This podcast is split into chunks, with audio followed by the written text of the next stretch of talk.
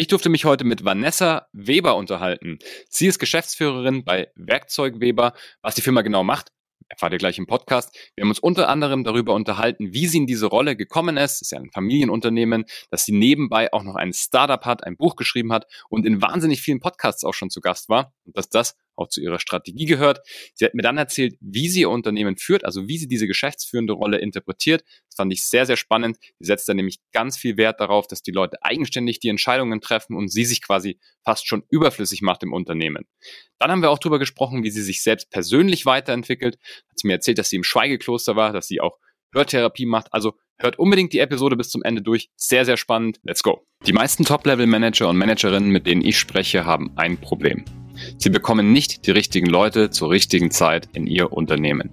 Egal ob für permanente Rollen oder für interimistische Aufgaben, gute Leute findet man aktuell einfach nur sehr schwierig.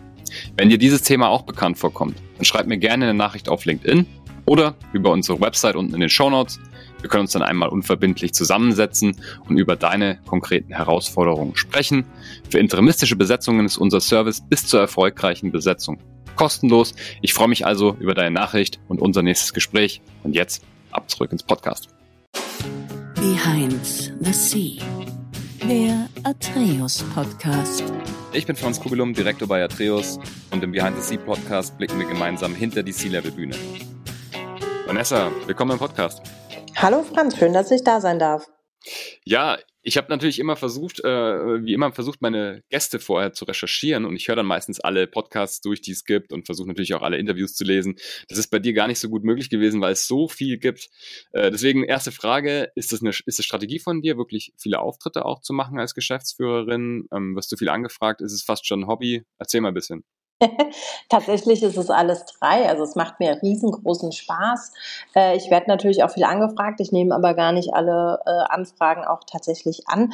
Aber der wichtigste Punkt ist äh, schon, es ist ein Stück weit Strategie, weil ich werbe ja auch ganz viel damit für das Thema Sichtbarkeit von Familienunternehmen und gerade mhm. im Mittelstand weil wir ja so viele Hidden Champions haben, die sich nicht zeigen.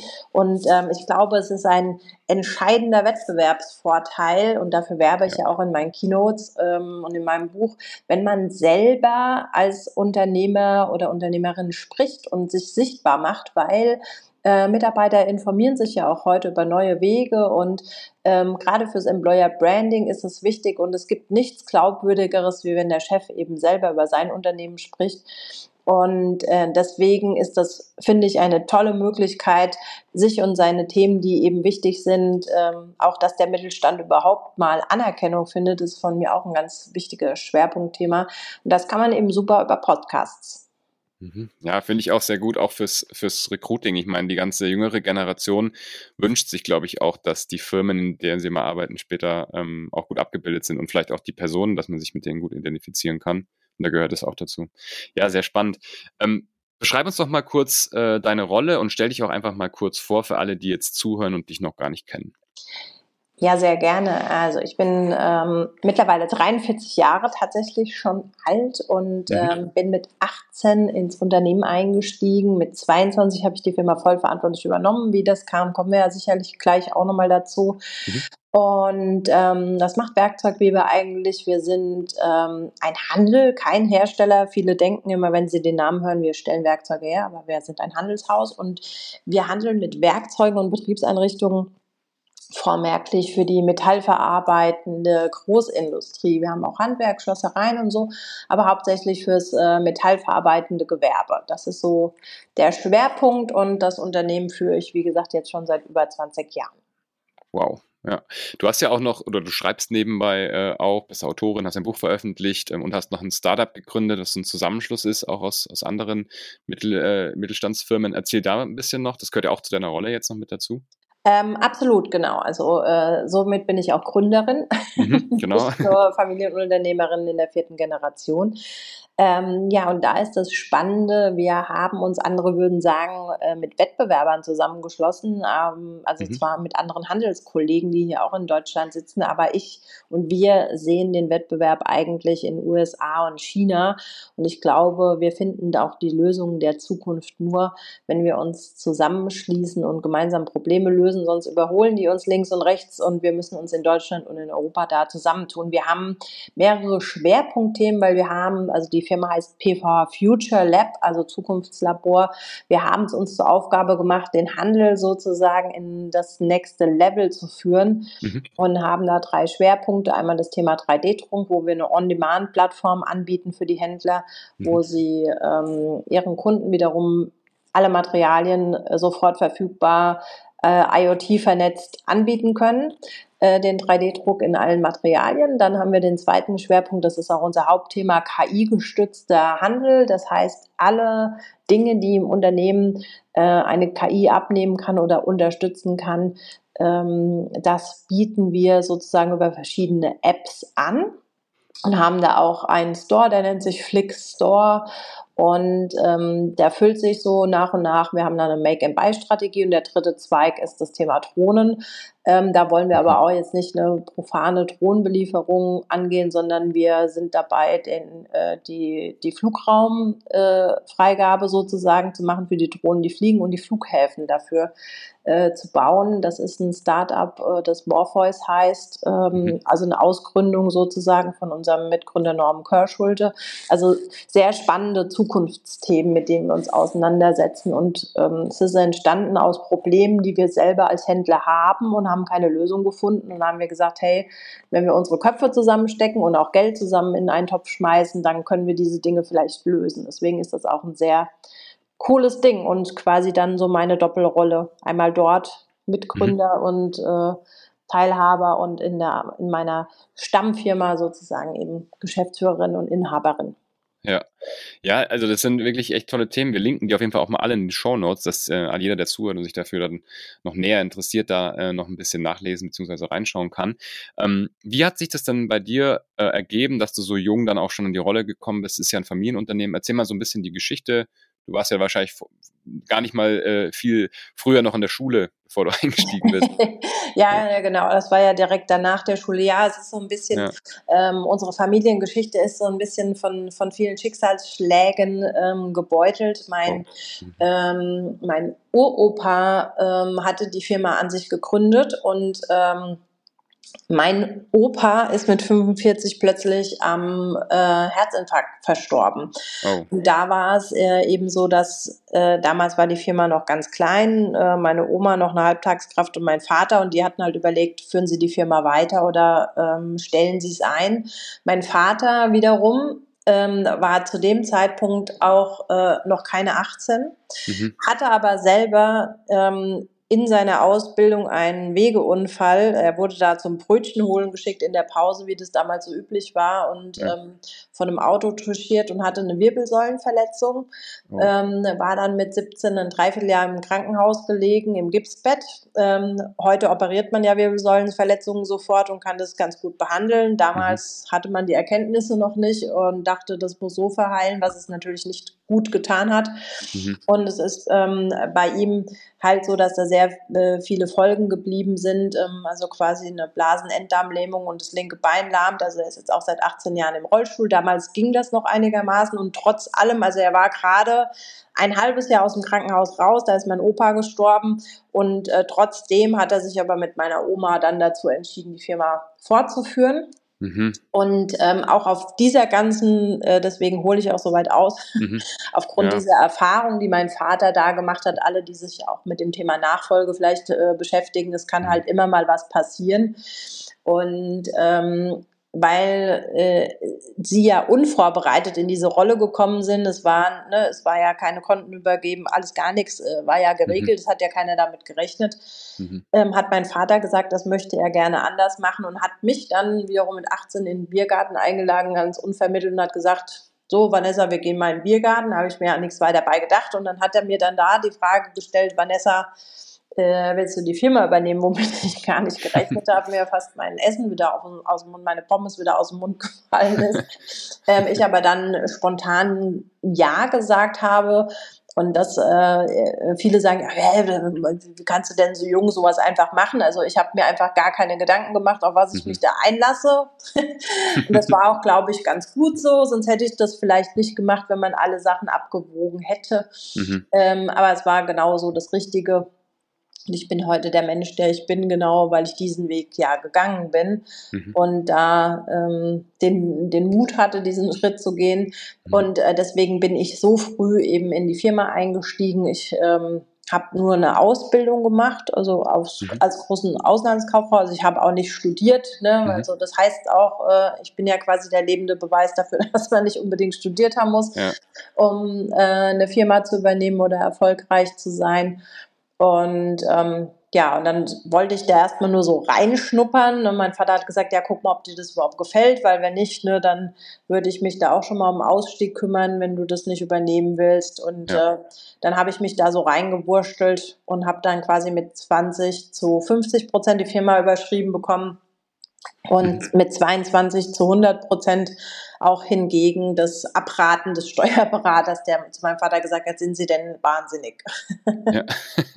Okay, äh, also erstmal zu dem Punkt, ähm, nicht studiert. Ich habe tatsächlich sehr, sehr viele bei mir hier im, im, Podcast, also verhältnismäßig würde man nicht erwarten, die gar nicht studiert haben und auch äh, C-Level-Rollen eingenommen haben später. Teilweise auch im Konzern, also nicht nur Gründung und Familien. Also muss offensichtlich nicht sein. Stimmt. Ja. Genau. ähm, ja, beschreib uns doch mal deine geschäftsführende Rolle so ein bisschen. Man kann die ja unterschiedlich interpretieren. Manche Leute, die sind sehr operativ tätig und haben dann auch gerade bei ähm, Familienunternehmen hängt quasi alles an dieser einen Person oft. Ja, deswegen macht es manchmal auch die Nachfolge auch so ein bisschen schwieriger. Das ist natürlich klar und macht auch Sinn irgendwo, aber beschreib uns doch mal ein bisschen und du kannst gerne auch so ein bisschen noch deinen dein Alltag dabei ein bisschen beschreiben, wie der aussieht. Ja, also zu Anfang war das bei mir sicherlich ja auch so. Wir sind ja mhm. auch äh, gewachsen. Als ich die Firma übernommen habe, lagen wir bei so einem Umsatz von 1,9 Millionen und waren ähm, neun Leute, fünf Familienmitglieder, vier externe. Mhm. Mittlerweile sind wir 22 Mitarbeiter und machen so einen Umsatz zwischen 8 und 10 Millionen. Also sind mhm. ganz gut gewachsen in der Zeit. Mhm. Dadurch hat sich natürlich auch viel verändert und ähm, meine Schwester ist ja Anfang 2020 auch plötzlich verstorben am Herztod. Oh und ähm, ähm, das war natürlich für mich auch so ein Punkt, wo ich gesagt habe, Mensch, ähm, ich schiebe jetzt auch keine Sachen mehr auf. Also ich war schon vorher so strukturiert durch diese ganze Familiengeschichte. Ja. Ähm, ich hatte ja nicht die Zeit, irgendwie vielleicht wie andere, bevor sie ins Unternehmen gehen, großartig rumzureisen oder irgendwie die Welt zu erkunden oder wie auch immer. Das war halt nicht gegeben, weil mein Vater ja nach wie vor eben noch mhm. mit seinem Unfall zu kämpfen hat und äh, am Anfang gerade ein Dreivierteljahr mal gar nicht in der Firma war und ich schon von Anfang an sehr viel alleine war und an Entscheidungen alleine treffen musste. Mhm. Und ähm, es hing natürlich immer viel an meinem Vater, dann an mir.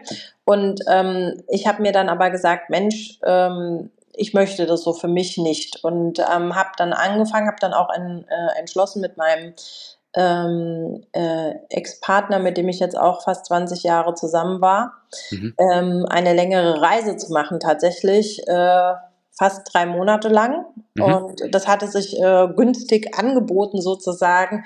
Mhm. Ähm, auch eine, eine tolle Route über ähm, Singapur angefangen, Australien, Neuseeland, Bora Bora, Hawaii bis San Francisco. Wow, das ist echt eine coole Route. ja, und da haben wir gedacht, das sind so Destinationen, wo man sehr, sehr lange anreist. Wenn man das gestückelt macht, dann machen wir das doch lieber in einem Stück. Mhm. Und ähm, haben daraufhin tatsächlich angefangen, also bis dahin waren wir erst auch selbstständig, ähm, beide äh, sehr im Tagesgeschäft äh, involviert und haben das tatsächlich eineinhalb Jahre vorher, vor der Reise entschieden, das zu tun. Haben dann erstmal mit den Eltern geredet, ob sie dann nochmal einspringen würden im Zweifel, wenn was wäre in der mhm. Zeit, wo wir weg wären. Dann haben wir die Mitarbeiter tatsächlich alle gefragt und haben gesagt, Leute, guck mal, das ist hier so ein Lebensziel. Ähm, würdet ihr mir da den Rücken frei halten? Und da mhm. waren ja, haben die erstmal kurz überlegt, aber sie haben dann sofort auch zugestimmt. Und dann mhm. haben wir angefangen, ganz systematisch ähm, das Thema mit dem Verantwortung abgeben. Also ja. ähm, das äh, fing dann so an. Die sind natürlich immer noch sehr oft zu mir gekommen und haben gesagt, ja, Vanessa, ich nehme mal zum Beispiel Angebotskalkulation, was soll ich denn da für einen Preis machen? Und dann habe mhm. ich halt gesagt, äh, 1357,60 Euro. und dann ist er weggegangen und hat den Preis 1397 Euro da reingeschrieben äh, oder 18,50 Euro. Dann hat er 18,50 Euro ins Angebot geschrieben. So. Ähm, da habe ich mir gedacht, gut, das ist, äh, hilft ja dann nicht viel, wenn ich nicht mehr da bin, kann ich den Preis nicht so einfach, ne, wie ich aus meinem mhm. Bauch und weil ich den Kunden kenne, äh, kalkuliere. Und dann habe ich ähm, wenn die kamen, habe ich dann angefangen, eine Frage zu stellen, habe ich immer gesagt, wie würdest du das denn machen? So, ja. dann, dann, wussten die dann schon, sie können eigentlich nicht mehr ohne Vorschlag kommen, weil ich frage sie ja sowieso. und ähm, habe dann halt auch immer ähm, vorher nochmal erklärt, warum habe ich denn diesen Preis jetzt gemacht, weil bei dem Kunden ist das so, den kennen wir schon so lange oder der kauft es schon so, also viel Wissen weitergegeben. Mhm. Und äh, die Vorschläge, da habe ich sehr viel zugestimmt erstmal, auch wenn ich sogar zum Teil anders kalkuliert hätte oder gemacht hätte, auch die Aufgaben. Ähm, weil ich erstmal Zutrauen geben wollte. Also es war nicht grundsätzlich falsch, mhm. aber äh, ne, äh, ich habe nicht viel nachgebessert, sodass sie merken, sie treffen die richtigen Entscheidungen. Und es ist ja auch so, sie sind ja auch viel näher am Kunden, wie der Chef meistens ja selber ist. Ne? Die mhm. sind Mitarbeiter viel näher dran. Mhm. So, und dann haben wir das immer so eingeübt. Ne? Dann kamen sie dann schon, ohne dass ich fragen musste, sondern kamen direkt mit dem Vorschlag. Bis zur Reise, bis zum Reisestart hin, waren die aber immer noch an meinem Schreibtisch immer gestanden und haben gesagt, so, so, so. Und ähm, wir hatten auch vereinbart, keinen Kontakt während der Reise. Mhm. Ähm, was sie auch konsequent durchgezogen haben, selbst wenn ich nachgefragt habe, kam keine Antwort. Ich habe gesagt, äh, es gibt nur Kontakt, wenn die Firma abbrennt und da haben sie sich dann auch ja. dran gehalten, was Gott sei Dank nicht passiert ist. Ja. Äh, witzigerweise haben sich sogar die Zahlen besser entwickelt, als ich nicht da war. Das war natürlich dann mhm. gut. Da habe ich gesagt, schaut mal, ihr seid unheimlich viel ja. besser dran. So ein überflüssiger Chef ist ein guter Chef. Das haben wir irgendwie gut hinbekommen. Und danach war dann halt auch so, dass mich keiner mehr gefragt hat, weil du kannst ja keinen Vorgang zweieinhalb Monate liegen lassen. Ne? Und dann Klar. saß ich erstmal an meinem Schreibtisch und habe mir gedacht, ach du je, was mache ich denn jetzt? Mein Telefon klingelt nicht mehr, ich habe keine Mails in meinem Postfach. was ist denn jetzt mit meiner Zeit anzufangen? So, dann hat es so drei Tage gedauert und dann habe ich aber halt gemerkt, ich kann halt jetzt nicht mehr im, sondern am Unternehmen arbeiten und habe mich halt ganz viel mit der strategischen Weiterentwicklung, mit der Mitarbeiter also einfach für die Mitarbeiter da sein. Ähm, wie gesagt, strategische Planung, dann auch das Start-up und so weiter. Also da kam einfach viel, was der Firma an sich hilft, äh, mhm. äh, sozusagen auf Kurs zu bleiben, aber halt eben nicht mehr diesen, das Tagesgeschäft zu haben. Und das mhm.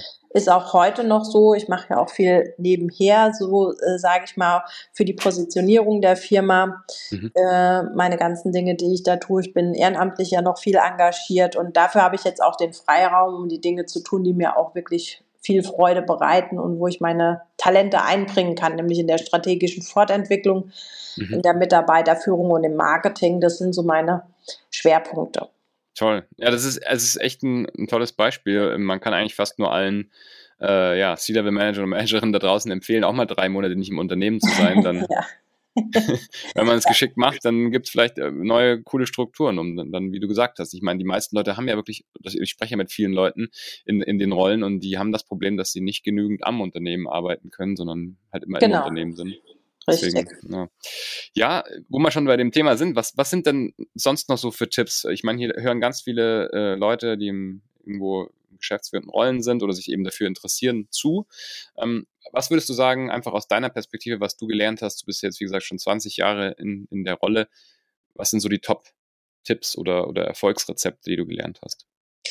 Ähm, also definitiv äh, abgeben, abgeben, abgeben und mhm. ähm, auch nicht äh, erwarten, dass die Dinge so getan werden, wie man sie selber tun würde. Das ist ein unrealistischer Wunsch. Ja. Das wäre zwar schön, aber es ist halt, ähm, Menschen sind anders, Menschen haben andere Herangehensweisen und das ist auch vollkommen mhm. okay. Also ähm, da muss man so ein bisschen, finde ich, nach dem Pareto-Prinzip 80-20 mhm. äh, leben. Mit 80 Prozent muss man sich da zufrieden geben. Also dieses Thema Perfektion schafft Aggression ist definitiv ja da ein Punkt. Ne? Man darf da nicht dann zu verkopft und so verkrampft dran gehen.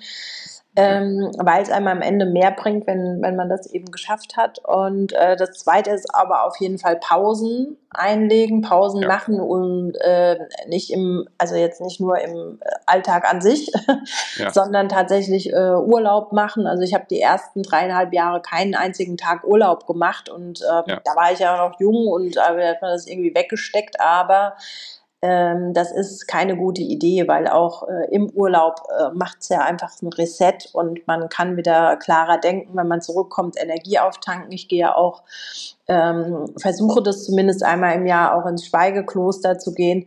Ähm, ah. Es gibt manche Jahre, da schaffe ich das nicht, aber das finde ich zum Beispiel ein wunderbarer Reset, um nochmal mehr runterzukommen. Äh, also wirklich so diese vom Hektik weg in die komplette Ruhe. Und ähm, mhm. ja, also das finde ich für mich unheimlich wichtig, diese Zeit für mich zu nehmen. Und ähm, ich bilde mich auch äh, jedes Jahr weiter, auch wenn man meinen könnte, man hat irgendwann schon mal alles gehört und gesehen. Aber ich mhm. ähm, habe jedes Jahr für mich auch als Ziel, zwei neue Seminare und damit zwei neue Dinge jedes Jahr zu lernen, die ich noch nicht kann. Wow. Mhm. Ja, sehr interessant. Erzähl mal ein bisschen, was war, was war das so die letzten ähm, ein, zwei ein, zwei Jahre, was du dich da weitergebildet hast? Ähm, ja, verschiedene Sachen. Also ich mache zum Beispiel gerade ähm, eine Hörtherapie, auch ganz spannend, okay. ähm, die das Gehör verbessert zum einen, aber äh, zum anderen auch Kindheitstraumata aufarbeiten kann, weil mhm. das ähm, wurde festgestellt von dem Professor Tomates, ein Franzose, und der hat, ähm, der war eigentlich dafür zuständig, bei Chatpiloten die Flugtauglichkeit festzustellen und da gehört mhm. so ein ah. Hörtest dazu. Und bei diesem Hörtest hat er eben eine Korrelation festgestellt, also Dinge, die bei allen äh, ähnlich waren, dass sie gewisse Töne nicht hören können. Und Ach, dann hat sich herausgestellt, dass quasi diese Töne immer mit einem schlimmen Erlebnis verquickt waren. Wow. Dass sie hatten. Und es ist so, dass das Hirn, das ist auch irgendwie ganz logisch zu erklären, dass das Hirn in der Situation, wo es was Schlimmes erlebt, irgendwie, was weiß ich, im Radio läuft irgendwas oder es sagt einer was auf einer gewissen Frequenz sozusagen. Mhm. Ähm, und das Gehirn möchte, dass man sich an diese schlimme Situation nicht mehr erinnert und blendet deswegen Aha. diesen Ton aus. Und man kann diesen Ton einfach nicht mehr hören, um nicht getriggert zu werden, wie man heute so schön sagt. Ja.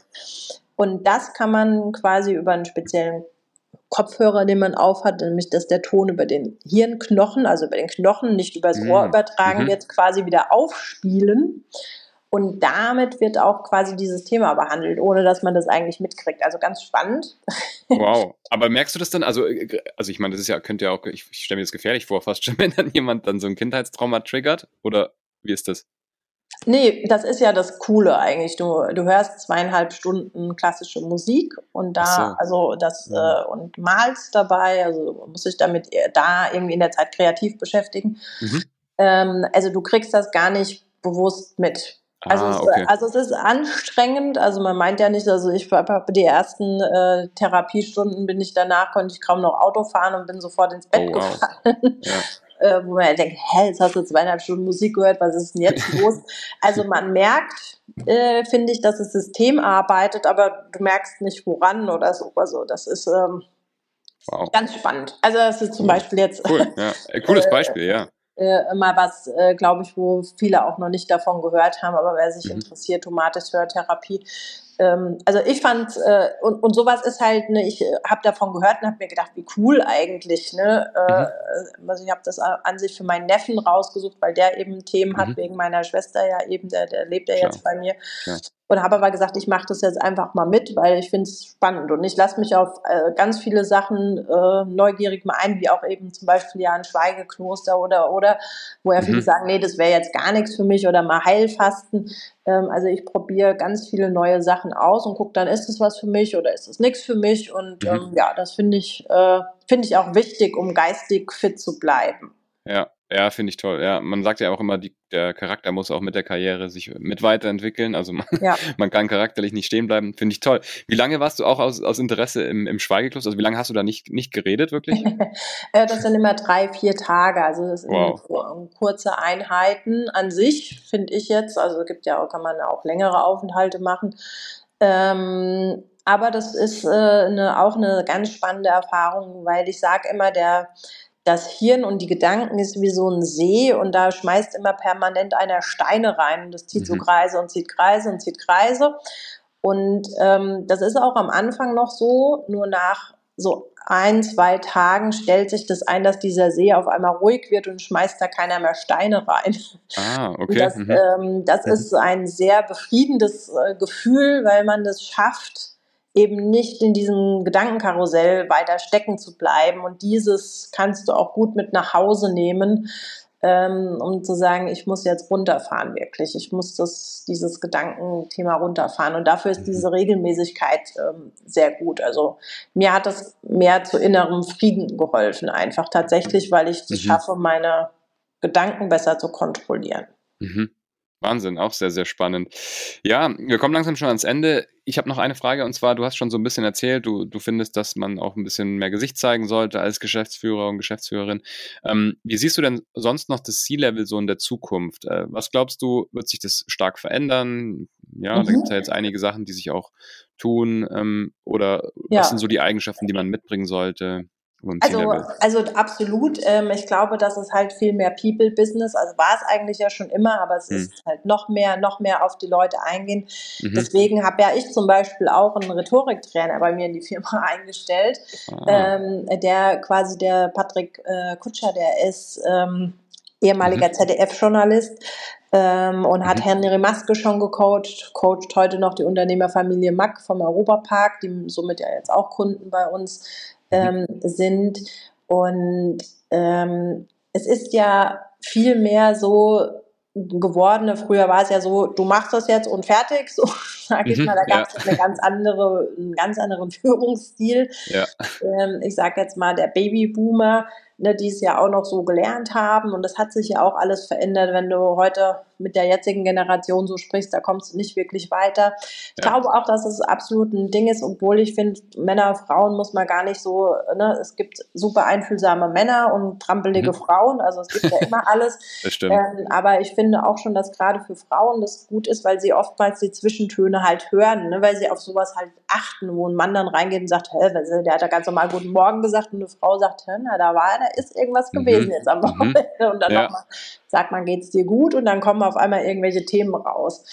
Und ich glaube, das ist eine Kompetenz, die äh, ganz wichtig sein wird, eben äh, äh, die People zu managen. Und mhm. ähm, deswegen bin ich auch ganz froh, dass der Patrick äh, da ist, weil der genau das auch macht bei uns im Unternehmen.